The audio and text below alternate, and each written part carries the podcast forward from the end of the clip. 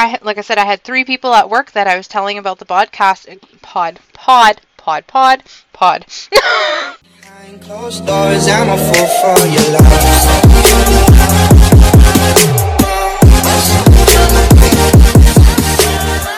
If you're looking to get in touch with us, we now have a convenient way you can do so. Linktree slash breadcrumb trails podcast. That's L I N K T R dot E E slash breadcrumb trails podcast.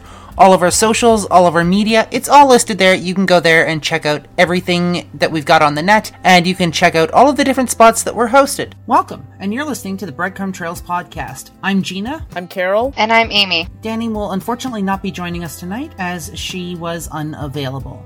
You're listening to episode 21, which is the discussion portion of Bryan's episode on reverse culture shock and dipping a bit into the JET program, where he just came back from five years abroad. Actually, I believe it was six years abroad, he said. And we had a chance to sit down and talk with him, and we got a lot of information from him.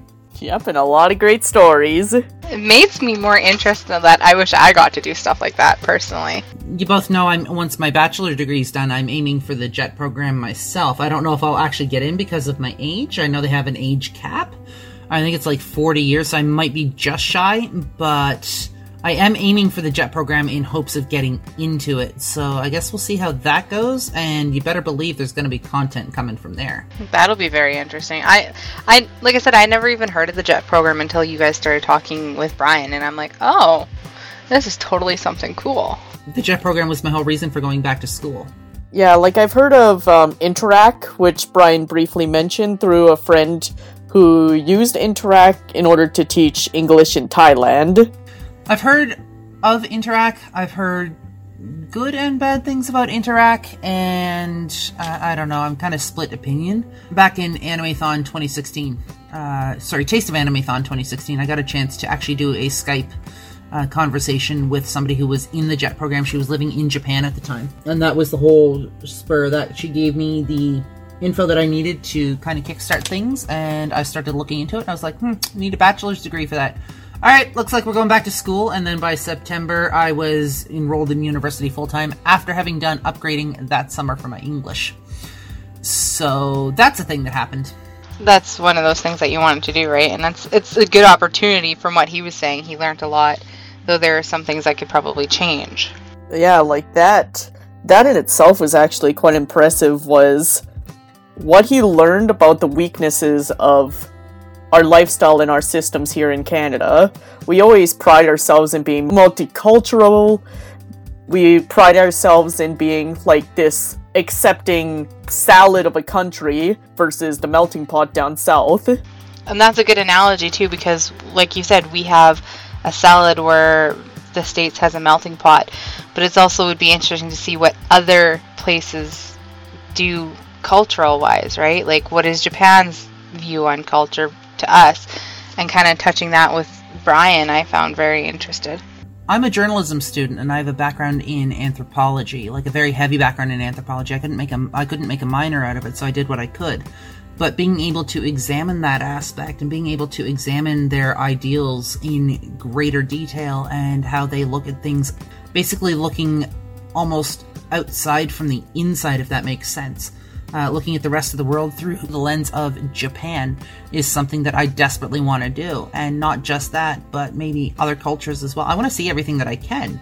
And I think this is just kind of a, a stepping point. But they have a lot to offer. They have probably one of the most rich cultural histories I've seen in a good long while. Not the only one. They have a very detailed and in depth cultural history. They, for the most part, they're very mysterious. Or uh, they have kind of this almost mythos or legend around them. And they were isolationist for several thousand years, which makes them a unique culture on the face of this planet. Like, I don't think we have any other culture that was isolationist for that long.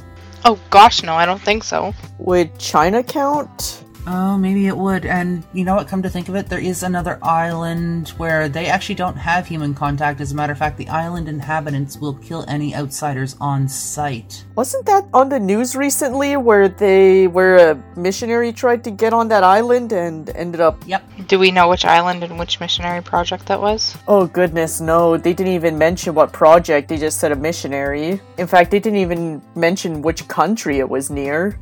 Japan, I find, works off of the concept of wa or harmony, which we discussed in Bryan's episode, and I can't remember right off if it actually made it into the recording at this point. But we did discuss that a bit, and they're very harmonious, you know. You work towards the betterment of everybody around you, whether or not that is a disadvantage to yourself. You don't upset anybody else, you don't inconvenience anybody else. You know, you are a cog in a machine, and the machine as a whole makes things better. But you are only one part, I guess. I almost can uh, liken it to Borg mentality. Yeah, that one, you know, I'm a little torn on that concept being better, let's say. Like, I know it's not really the term, but another thing that Canada strives for is the ability to express yourself. Bryan did touch on on this concept being that you're just another piece, you're a small piece in the betterment. It feels like your yourself doesn't matter as long as the country is good and that's a lot of pressure to put on someone and if you look at it superficially it's actually really kind of downgrading i'm not sure is the term to you it pushes you down I'll, I'll concede that point, and there is a reason that suicide rates in Japan are so high, as we talked about as well. I think the one thing I got out of that is the fact that the suicide rate is so high is because people put their children on high pedestals. But even when he was talking in comparison between our social or social our school system versus theirs, you know, they they put a lot of pressure on the kids, right? Which I could see it going on in a private school, but in like public, like I don't know. I think there's some things we can learn from that versus us. I can touch on that a little bit.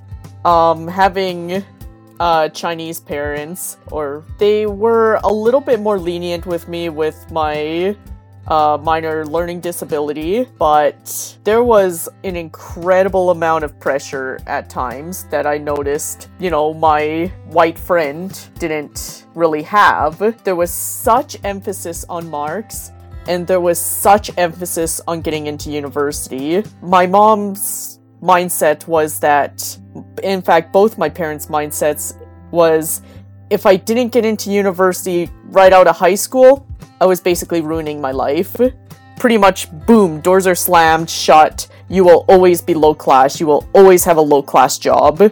Their nightmare happened when I was like, yeah, I'm not going to get accepted into university with these grades. I mean, I was always a 50% student, 60% student in high school, always in the middle tier of those programs. How much of that, though, with your parents, how much of those expectations are rooted in, I guess, Chinese culture, though, that have been kind of passed down from those who came over from China?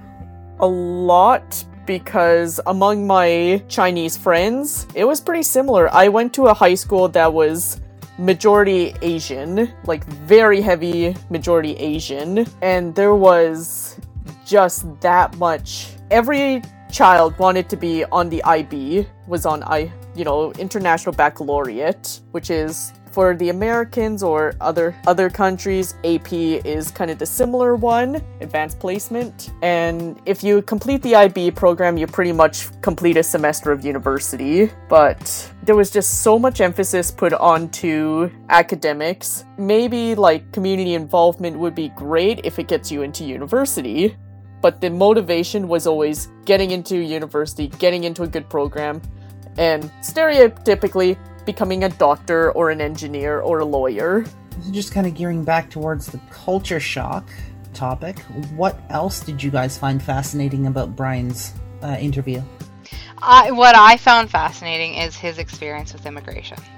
Him doing it from that side of coming over after being there for how long? You know, having that comparison to, like I said in the, the podcast, of what me and my husband had gone through So kind of having those notes comparison and obviously the big thing of, oh yeah, I have to remember I get on the left side, not on the right side of the car, right? So that was very, to me, intriguing because again, I've experienced that myself. As somebody who has aspirations to get into the JET program, I never really considered that, you know, they don't know.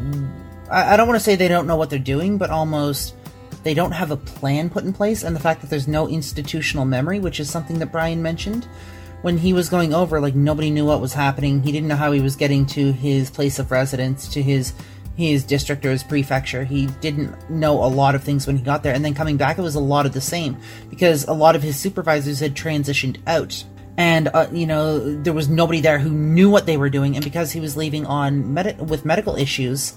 Uh, he was basically going home on medical leave or whatever the hell you want to call it. The person who came in had to learn basically at the drop of a hat what's going on and she had to test out all of these things and figure out what was happening. And she didn't really know what she was doing. I mean he got home but nobody really knew what they were doing I feel like that reaction happens a lot, even like even if you're outside the JET program, even if you're just a plain old traveler. I feel like that reaction happens a lot because I run into it almost every time I travel to every destination I travel. I always have that that shocked deer in the headlights look. I'm pretty sure Amy has seen it when I met her in Mexico. Yeah, and I think everyone experiences that kind of culture shock, right? No matter where we go, no matter how long we're in a place, whether it's 24 hours or whether it's a week to a month, right? I really found interesting is how they're over there, like you said, the different, you know, there's no steady, this person, the supervisor went into fishery or you know stuff like that i found very interesting that they would do that you know cross over that was super intriguing. It's like that's something I really want to dig into with Bryan or anybody else who has really been to Japan, like really been to Japan and immersed in that culture. I kind of want to dig into that a little a little more in that how heavy those expectations are to be able to change your change your job in like a drop of a hat. Like I would imagine that is really stressful. Well, one of the things that he specifically mentioned was one of his supervisors, so somebody in the teaching position, went to forest and wildlife, I believe it was. That's a huge change, not just, you know, not just subjects or topics. You're changing an entire career path. You have to learn everything that, you know, you should have had an entire career to learn at the drop of a hat. And I just wonder if there's like, do they have like a an orientation, a training course, or something before going like, here, you are now in fish and wildlife. Congratulations, have fun. yeah that's another that's something i definitely want to pick his brains of why they were so easy to flip between jobs right Yeah, I wanna, I, I wanna really kind of grill him about work culture in Japan because that is a fascinating topic for me. Work culture in Japan is unlike a lot of other places. A lot of other places, you know, you, you go train for something, and in a, a lot of times, you're doing that for the rest of your life. Um, in Japan, if you're say a, a salaryman or um, you're working in an office or something, yeah, you might be doing that for the rest of your life. But there's a certain kind of etiquette about that as well, and I really, really want to grill him about that. Well, and the one thing I too also took away was the fact that he said you may know regular Japanese, but you don't know, like you said, dirty Japanese or office Japanese. You know, to have those different dialects, it kind of just makes you go, okay, I really, really just want to go there and experience what he's talking about. Because I know everywhere has their own slang. Like the typical argument that everyone has from Britain is, well, it's a trunk. No, it's a boot, you know, or a bonnet, right? Regional dialects. Well, take for us for for instance, Saskatchewan has bunny hugs. Everywhere else is hoodies. Uh, with the exception of, I think it's Snuggies. I have never heard Snuggies before. Where the hell says snuggies? Oh, maybe it's just me then, I don't know. Yeah, well, I've heard the term kangaroo jackets from my mom. Never heard of that before. Your mom's just weird. Well, yeah. Well, she produced me. I gotta get it from somewhere. Like, one thing that I definitely want to touch on is the fact that he was informed about culture shock and reverse culture shock, and that he had the resources, he had the support from Jet, and I feel like that ties into our usual mantra of do your fucking research. Absolutely, 100%.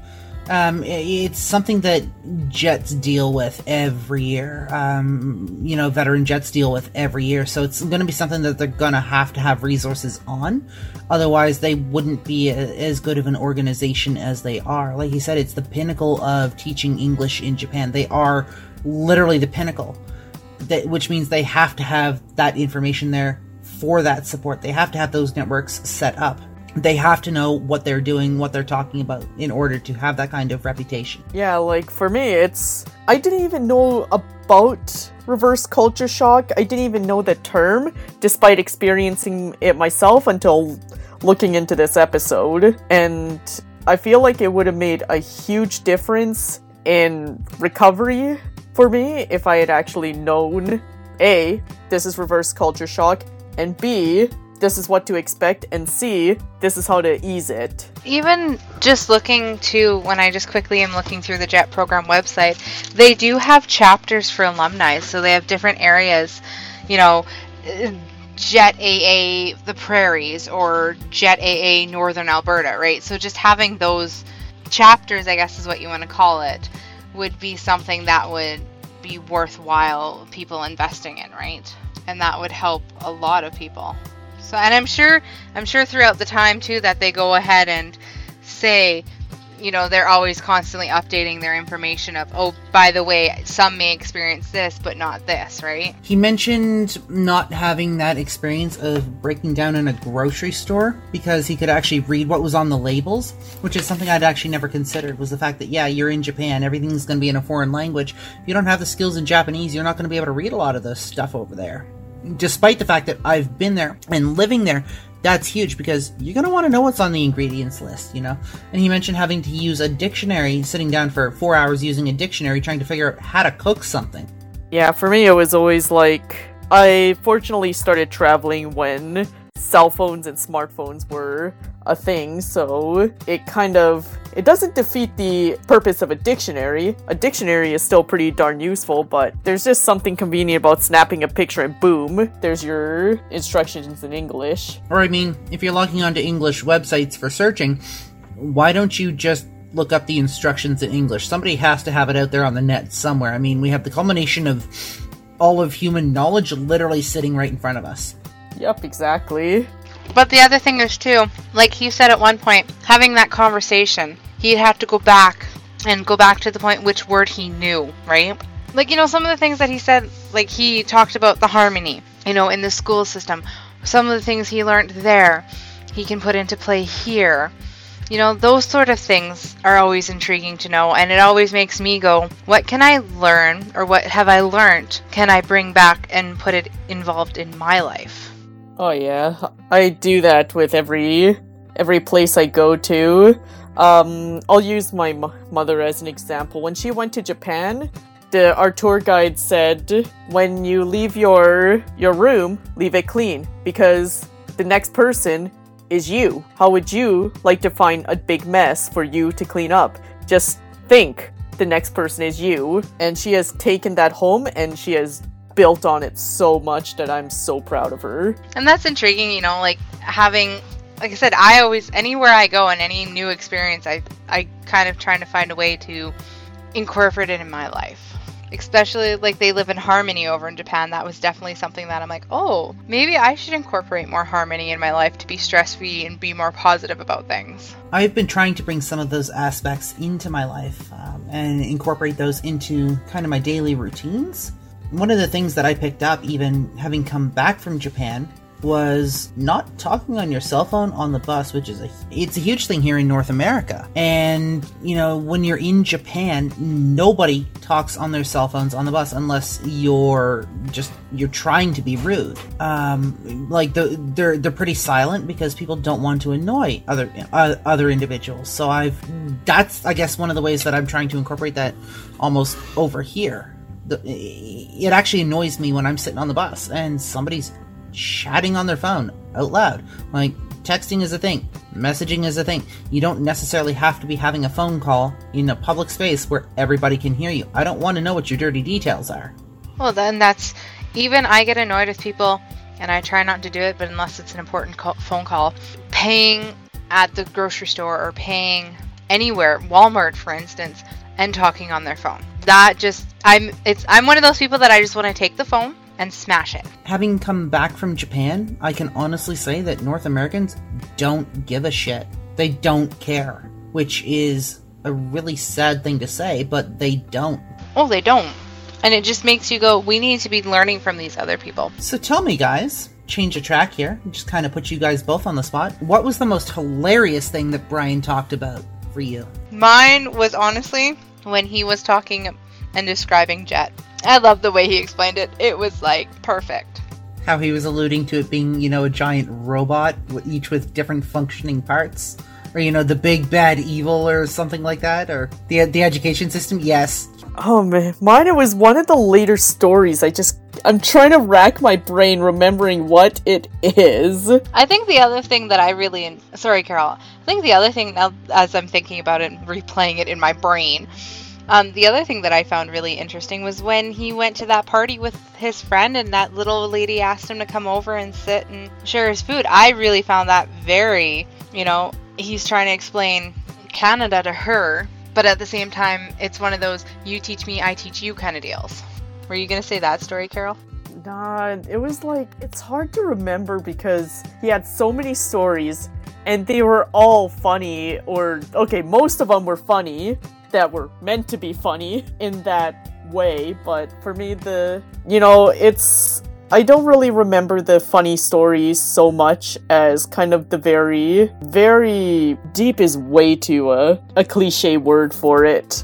But talking about, you know, how kids just don't have, like, newcomers to Canada just don't know Valentine's Day, like, what's normal for Valentine's Day and what's normal for Halloween. So they dish out, like, 300 some odd bucks to buy these nice chocolate bars for for classmates and that one impacted me so much That was a really emotional moment. I'm, uh, I think you were talking about informative and educational. That one hit me so bloody hard because, like I said, we as Canadians, we grow up knowing that. We grow up learning that. We know what to expect. Whereas these newcomers to our country don't really, they don't have that knowledge. And he was talking about, you know, parents literally crying over the fact that they're spending three or four hundred dollars when, you know, you can go to the dollar store and you can get more than enough candy to feed an entire neighborhood for like 20 bucks. And I think that's something we take for granted versus the newcomers. I think I don't know if you guys know this, but at one point in Regina here, we used to have what we call the welcome wagon, where they would have a whole bunch of cards or you know just little tidbits of free samples and stuff. They don't do that anymore, and I sure as heck wish they did. Oh, I really wish we still had that community feel that a lot of us grew up with. Uh, when my mother was um, a newcomer to Canada, you know, there was the Chinese community, and she had a particular friend that has been in Canada for decades before her. And this person took her under the wing, introduced her to all her friends, and, you know, newcomers would come and go and they would all lean on each other in a way. They would tell each other about how to where the good restaurants is, how to take transit, what schools to register for, how to register for schools, how to use the library. Small stuff like that my mom was telling me that she didn't know. And as a child, I thought, "My, how stupid can you be, mom?" I don't know, maybe it's maybe it's something somebody should look into. I'm actually just sitting here having a thought and as an entrepreneur or as a creator, a content creator, um, I got thoughts flowing through my head, and I don't know if this will actually make it into the episode or not, but I have thoughts flowing through my head that maybe some sort of partnership with like the immigration office in the Canadian government, uh, you know, series of lessons or plans spread all throughout Canada for people coming into the country. Here's an information packet on something on things that you need to know. Here's an information packet on resources in your area. Here's what the holidays are and what they mean in it kind of a series of courses and lectures almost. Well, and even sorry, and even giving them like an idea of what a Valentine's Day card is, or you know, stuff like that when kids go to school. Maybe we could do maybe something else because I don't have absolutely have enough on my plate right now. Is maybe a podcast or maybe some sort of program partnered with the Canadian government. Literally, infotainment educational series for newcomers to Canada because these are things that you're gonna need to know coming into our country. Yep, and resources on finding like an association with more resources on adapting to life here. Like I look at my parents as reference because they always had the Chinese Canadian Association that they always came back to. Even even 40, 50 years later, they still go back there to get more resources, to learn how to use a computer for God's sakes. Let me do some digging on that actually, Gina, because I still have all the websites and everything saved that we use for the immigration. And I think there was one part that it has in there what to expect when coming to Canada. And I wonder if there's a link or something that tells you different things. Let me do some digging on that one. That's a very good idea, though. Yeah, I know there's even programs that the provincial government runs sometimes. I know a couple of years ago they ran a class on how to camp. That would be a fun podcast. This is how you camp. Yeah, you hear a shrill shriek in the background. Don't do what Carol just did. Carol, drop, stop, drop, and roll, you idiot. maybe just some just something to help disseminate that information to help get that information out there because i mean people have enough to worry about when they're moving countries. People have enough like they're uprooting their entire life to foreign lands. Like they're gonna have to worry about housing food utilities you know where to get all of their they're gonna have to set up resource support networks and all of that. And that's enough to worry about. That's enough to drive anybody insane, let alone the hell's a Valentine's Day card? What the hell's Halloween candy? Well, I know one of the big things that we looked at when my husband became a permanent resident was how long can he be on his British license before he had to change over? And did he have to take a test or was it just automatically changed, right? That's one thing is and then another is how do you get a vehicle?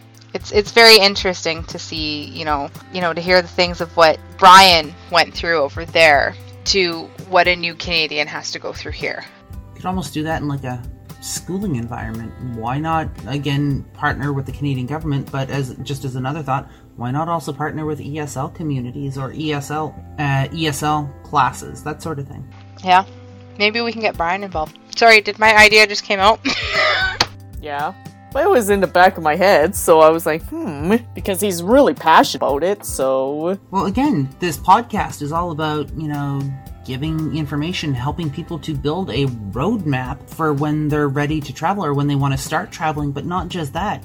It's uh, it's designed to give information that people might not necessarily be thinking of or considering. We've been over I don't know how many different points that before the episode started I hadn't really considered. Like before any episode started, I hadn't really considered or thought of. This podcast has been, I know, a learning experience for uh, for me. It's been a growing experience for me, and I think that the more information we can get out there, or the more that we can expand, almost the better off we are. Oh, I agree because I know before I became a host with you guys, you know, listening to those that one about budgeting. You know, what do you budget for? Again, traveling solo versus a group, right? There was things that I never actually thought about until I started listening and went, "Huh, well, crap, I didn't do that." And that would have saved me blank, right? So you just there's certain things that I've learned as just a listener and now as a host I'm learning more. I'm almost starting to consider these not as sitting down to record podcast episodes, but as literal brain picking sessions. You pick somebody's brain, you record it, we've got a podcast episode, somehow it works out. I don't know, there's some sort of magic involved there or something, but.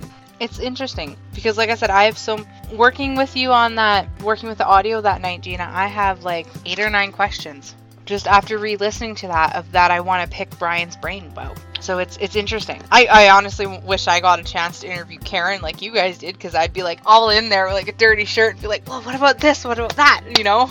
Depending on how long this podcast lasts, there may be chances to interview other people like that in the future, and I would absolutely love chances to interview other people like that in the future because that is the whole purpose of this: is to get out there, is to broaden our horizons, not just our horizons, but the horizons of our listeners that feedback from you, Amy, as a former listener and now co host, speaks volumes. It says we're doing what we set out to do. Oh, big time! Like I had, I like I said, I had three people at work that I was telling about the podcast, pod, pod, pod, pod, pod. Let me redo that again. I don't know if you got it, but I said bod first before pod. I don't care. There's our audio clip. um, Happen, happens every episode. This is a pod, pod, pod, pod, podcast. I love it. you know, I was telling three coworkers about the podcast that I listened to when you guys interviewed Karen, and they were very intrigued. One of them actually is her daughter has a chance next summer to go over and do that that dig in Poland, like I was explaining to you that one time, Gina. She's also going to the Caribbean to do the same thing. And when I was telling her about the interview that we you guys did, and she's just like, "What? I gotta see this. I gotta listen." Another guy, medical media. I was telling him about the podcast we do, and he's just like, "I really gotta listen to that." Then sent him the Spotify link. You know, we're not the most professional. We've got dirty mouths, but again, the whole point is to sit around and to get the information out there to learn both for ourselves and for our listeners. That is the whole point of this. I don't know how many times I've said that this episode now. That is the whole point of this. Um, but it tells us that we are doing our job and we are doing it correctly. Even if we've got say six listeners or an average audience of six people per month, those six people are pulling in knowledge that they may not have had before. And they're even like, you know, word of mouth. You know, I told people about the interview you guys did with us, and they, I got to listen to it. Then they pass it to the next person. Then the next person passes, you know, it's all word of mouth stuff, right? You know, and someone who, Carol, you know how often I travel. you know, just like I said, that budgeting one, I was like, well, shit, I never thought of that. Never thought of this. Never thought, you know, even the food aspect. Making Carol drool is the best thing in the world that we could do. We, uh, I believe we actually titled that one of our episodes, Making Carol Drool. yes, I, that was one of my favorite ones. I cannot wait until we get our website up and I can do like a like a this is the food that is defined this destination for me. It's probably not the best one, but it has to find it. Speaking of the website, we do have a website coming. It is in development. Unfortunately, I have been severely lazy and I have a lot on the table and I haven't really gotten around to pl- I haven't really gotten around to working on it lately. There is a website coming. We're 20 episodes in now. We should have had this done, but I'm yeah, scatterbrained and all of that jazz. So just bear with us. Uh, we will let you know what that web address is when it hits. Again, the corona screwed everything up right now. I think the corona in this case, if corona restrictions were still at the max where it was a few months ago, we'd probably have that website Mhm. a little bit more polished. But once corona restrictions started to lift, that's when my life got like super mega busy and the gym opened up and Yeah. Kendo opened up and that's when my schedule filled up like a beer glass. God, I do not know a good analogy for that. Not just that, but we also have um, we have a new logo that we have yet to release. It's done. It's sitting on my computer. I'm just lo- I'm just looking for a good time to release it. Yeah, we had three that we were deciding on and we just couldn't settle on one and finally I just realized that, you know, the the bread with the headphones was actually probably the best one. But yeah, what else popped up about Bryan's episode for you guys? For me, it was how he described Japan, how they were very racist, yet they were welcoming. That I found in today's climate, political climate, you know, the whole Black Lives Matter movement, the whole BIPOC thing. That I found intriguing and fascinating.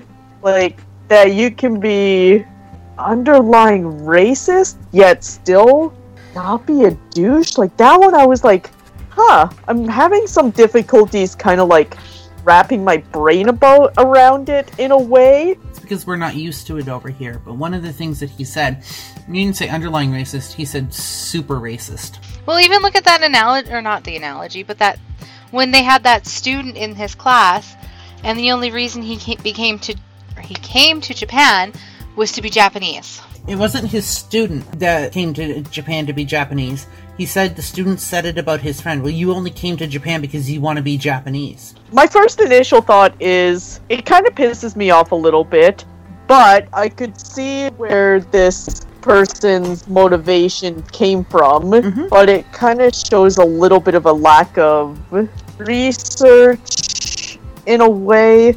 Like every culture has their good sides. Japan has a lot of wonderful sides to their culture, but they also have some really dark stuff in their culture that I don't think a lot of people really appreciate. And that's the same with anywhere. Like it's so easy to see like the Hollywood side of things. Like we see like this technologically advanced country. We see polite people, we see clean spaces, we see super efficient transit system, but that's all we see. That is all that is mostly shown. What we don't see is the he- is the high pressure schooling environment. How there's the one shot one chance for your life eh, for one life event rule. Mhm.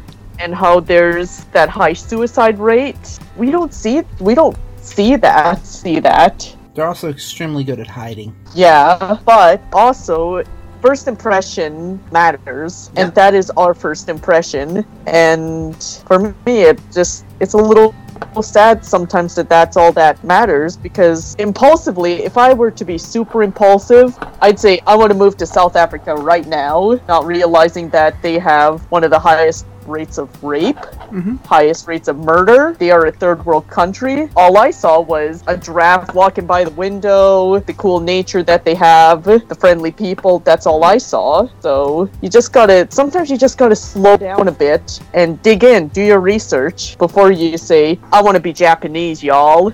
Just back to the reverse culture shock. Shit, I had a point and it's gone now. Sorry I rambled on and totally went on this weird ranty tangent. I will kind of touch on that too when you mentioned Hollywood. Yeah, Hollywood has actually made Japan look like this amazing, expressive place. But to hear what Bryan said about how they have a school uniform and they don't really express themselves through clothing until after school, right? It's interesting to know that and to hear, you know, okay, so what?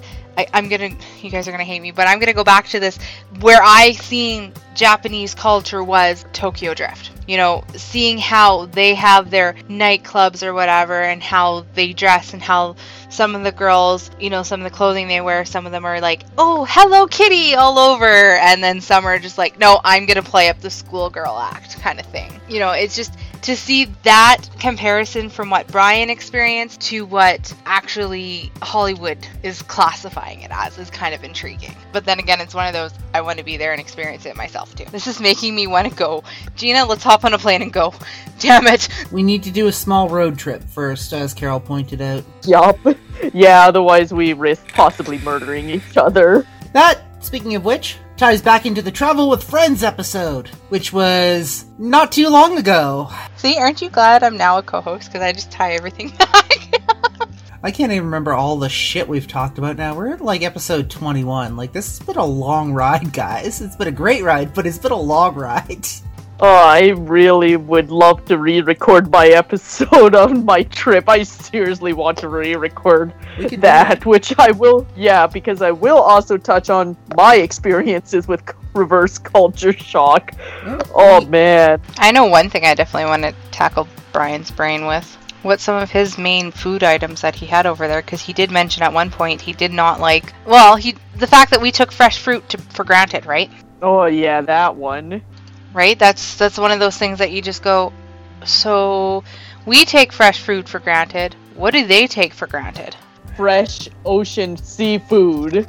Yep, but that's also that's also a Nova Scotia thing. So, Well, and each area might have their own delicacy, right? well, yeah, you look at Osaka, they've got takoyaki and okonomiyaki, which are probably two of my favorite foods. I'm not all that 100% fussy about uh, about um, takoyaki, but it is still one of my favorite delicacies from Japan, just because it is so unique and it is so, I guess, uh, it, it's something you can't really get. I don't want to say you can't get it anywhere else because you can get it, but it's not the same. Like it wasn't invented in those other places, so it is something that originated there, and it is something that is unique to them. For me, the one food item that impacted me when I was in Japan was the modest rice ball. Of all things, it was a rice ball from a 7 Eleven. I have tried so many times to recreate that and have been unsuccessful. If it's the one I'm thinking of, and I can't remember if we discussed it in episode four with Shelby, but I think Shelby said she managed to actually reproduce one of those at one point, and she was so proud of herself. And I'm just like, ah, jealous. I know. Well, and that's the other thing too. Like their 7-Elevens are way different than what we have for 7-Elevens, right? I know one thing that I find different and I can never find it and I know my husband is dying for it again. You know, there was a point in England, fish and chips. Their large is completely different. Or their large is like our ginormous fillet, right? Versus our it's just a normal medium Batters. and the batter is different. I know the one thing that he really likes is mushy peas, baby food in my brain. Hey, sure beats me. When I go to Holland, I'm gonna have to try boerenkool, which is kale mashed in mashed potatoes. But no, But Wait, yeah, yeah. another thing that I have to try in the, that I'm probably not gonna try in the Netherlands, but feel like I should is the haring, which is the salted fish. That's something we, you know, that's interesting. Again, going back to the culture shock of what he got, I wish I could have got to ask this question is, you know, what are some of the things that he misses from there that he can't get here? we're gonna have him back, so there will be plenty. No, I was, I'm talking food wise. oh, okay, yeah. What he also said, like emotionally wise, was kind of the chiller ass atmosphere over there. Because don't get me wrong we'd say we're chill, but seriously, we're always rushing around. We're always packing our schedules like sardines in a can. We're always go go go. At this point, we're also by the time this episode releases, I'm hoping that we'll I'll have gotten off off my butt and talked to him about it. But he did agree to come back for a few more episodes, so I'm hoping that the next few episodes that come out, we'll, we will be able to pick his brain about things that we might not have considered over the last few episodes. So I'm thinking at this point, maybe final thoughts. We'll get what we can get from this episode, and then I will hopefully at some point get in touch with Bryan. Well, for me, I still got a little bit here is kind of like when you experience culture shock, you do learn quite a bit about yourself. Like when I came back from my trip of about a year ago, I learned how miserable I was.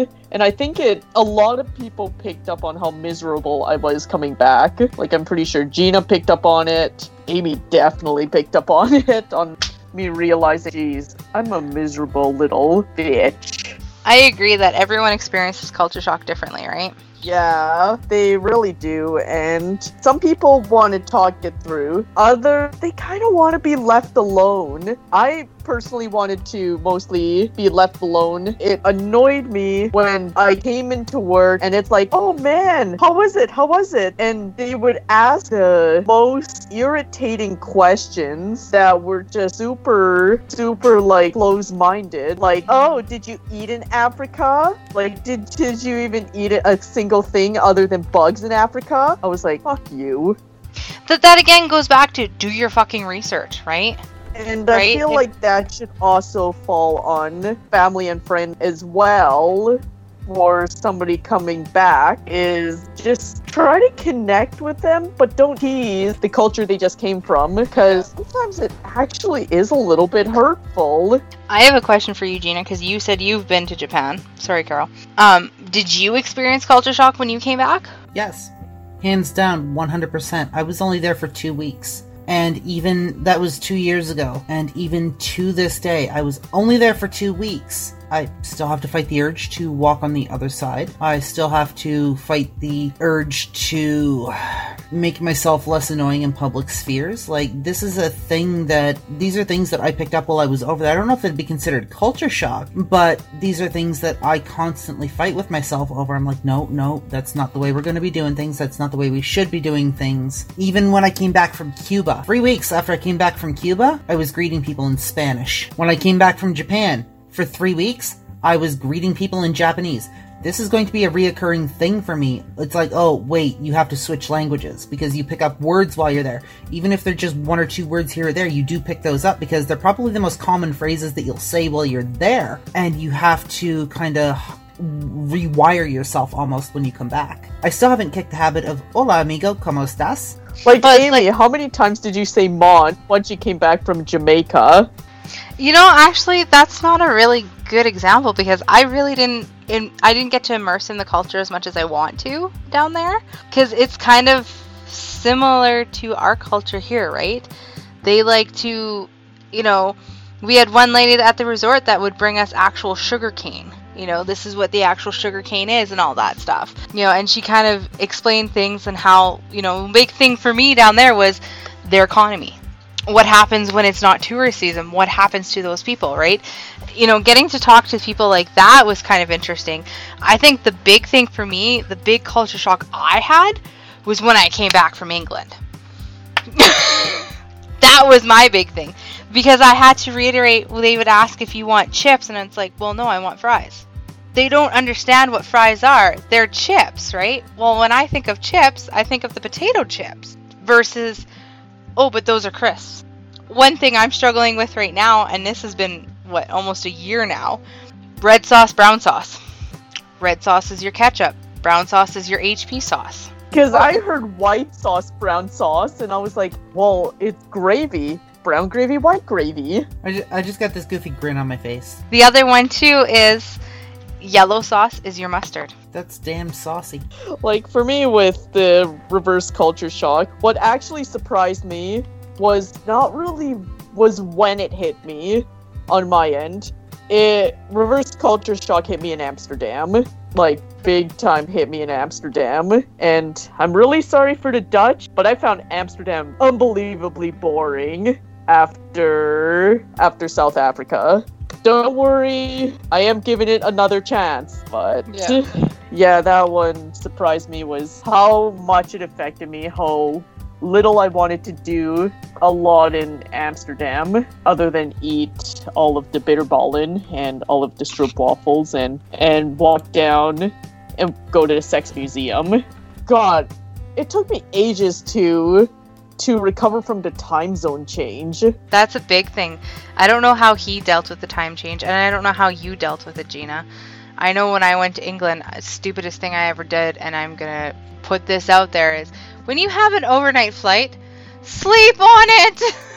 Sometimes you can't sleep. you can try, but it doesn't work. So I'm just gonna put this out there. I cannot sleep on planes. I also cannot sleep in cars. I cannot sleep on buses. I cannot sleep in a vehicle, provided it, I, I cannot sleep if it doesn't have a bed. Uh, the way I dealt with it, three weeks before I went to Japan, I started switching around my sleeping schedule to Tokyo time. And then, so I was regularly going to bed at 5 or 6 a.m., and I was up at 2 or 3 p.m. I switched my sleeping schedule around completely when I, unfortunately, the day that I left, I woke up at noon on five or six hours of sleep. That was as much as I could sleep. And by the time I got to Tokyo, it had been a, by the time I got to my, my, uh, accommodations, it had been a 40 hour day for me. I crashed that night. And when I got up the next morning, it was just like I, it was just like I, uh, I was on their time zone pretty much. Uh, w- when I came back, jet lag hit me. I spent three days up until um,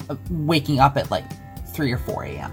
Carol, how did you deal with jet lag? Uh, going to Asian countries, it's actually I found it a lot easier.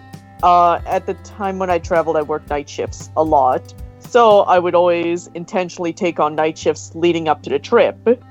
Uh, when I started working the day schedule or at a regular practice, still going to Asia was a little easier because we'd get there, we'd stay up all day as long as we damn well can until the night, and then we'd sleep at like 9 a.m. 9 p.m. Uh, going to going backwards towards uh, Africa and Europe. Oh boy, you basically stay up for as long as you can until you can sleep, which is at the night. It's hard, but you know, luckily my hostel in Amsterdam was like, hey, you can't sign, you can't check in and sleep until like 3 p.m. So I basically walked around uh, Amsterdam for the next eight hours after and after I think it was it was 16 hours of travel, which it kind of sucked, but you do what you do. Yeah. And coming back, oh, that's what seriously kicked my ass. Like, uh, I went to meet Gina and Danny for a recording pretty much like two days after I got back. Even Gina was, she felt the exhaustion come off me in waves, Yep. in crashing waves. And I was pretty much had my face planted to the table. I remember that episode. And yeah, we couldn't even record that day because I was so tired. And fortunately, we had problems securing the room anyways. Yep. There was a key problem. Yep. So thank God for that. But adapting coming back was tough because I had that work schedule. And I would get up at I don't know how, but my schedule in South Africa started at uh 4:45 a.m. We were in the in the Land Rover at 5:30 heading out. So somehow that time adapted into Canadian time and I would always be up at 4:45 a.m. here and by also combined to I would get home and at 7 p.m. I'd be crashing for a nap here and the cycle would just start all over again and it took 3 weeks to get back to normal. And god, I was a miserable little bitch that whole 3 weeks. I guess at this point we're going to do final thoughts. So let's start with Carol. What are your final thoughts for this hmm? discussion portion? the thing that makes a difference with dealing with reverse culture shock is being aware of what it is and having the resources to fall back on. It makes a huge difference in the end of it to have that support and to have that awareness. So it ties back to our do your research. Yep. Amy, what are your final thoughts for this episode? Uh, my final thoughts actually kind of tie in with what Carol says, but also making sure you have your support system, whether it's family or friends, making sure they're there and helping you out with whatever you may need to help, you know, assimilate back into what you're used to versus what you had just experienced. So, my final thoughts for this episode also tie into that. Actually, I'm glad we're all on the same wavelength here. Reverse culture shock is a thing, and it is not something that is talked about enough. You don't hear about it. You hear about culture shock, but you don't hear about the flip side of that coin as um, often enough. And for me, as far as I'm concerned, the longer you are gone, or the longer you exist in a foreign sphere of influence, even if you're living there, you know, full time, such as Bryan was for five years, that coming back is just going to make it all that much worse and all that much more traumatic. You are upheaving your life twice, at least. It's going to have a more profound impact on your body, it's going to have a more profound impact on your psyche, but at the same time, you are now going to have all of these brand new experiences that you never had before. You're going to have all of these awesome stories to tell and like just live in the moment deal with things as they come up it's going to happen whether you want it to or not deal with it as it happens and just treasure those memories i think and hold on to those I agree. I totally agree with that. You only what is it they say yellow you only live once? Take those memories and treasure them. I heard a thing once. Uh, it was the point of life is not to arrive gently laying down in the grave. The point of life is to skid into the grave grass stains ripped pants scrapes cuts and bruises screaming holy shit what a ride that is the whole point of life as far as i am concerned And that's a good way to go with life too, and that's a good analogy of everything that you're learning and experiencing. Yep, and Anthony Bourdain also said, Your body is not a temple, it's an amusement park. Enjoy the ride. I agree with all that, and especially the fact that one thing I learned too is when you try to, you know, when you go to somewhere for for as long as Bryan has and trying to immerse yourself in the culture, you know, people look at you differently and go, "Hey, he wants to learn what we do." Sweet, right? They they appreciate you more. Like I think the thing that set him apart from the other guy is the fact that he wanted to learn what they do Yep. and not mm-hmm. the sparkly vision of what they do. Yep. And that makes a huge difference. Yep. So this episode is being recorded far enough ahead that I have no idea what the fuck episode is coming next. I'm just I'm just gonna be straight up about that, guys. I have no idea what's coming next. We'll figure it out as time goes on. Uh, we do record these episodes in advance to give ourselves enough time, and we have enough of a buffer to give ourselves enough time to edit and release, so we're not feeling quite so stressed. But it has been a pleasure having you guys along once again for this trek, for this trip, for this adventure, if you will. It has been our pleasure bringing the information to you and again rehashing the episode with Bryan, who we are hoping will be on uh, at least another episode, if not more, with us at some point as a repeat personality and repeat guest. But that being said, for the Breadcrumb Trails podcast, I'm Gina, I'm Carol. And I'm Amy.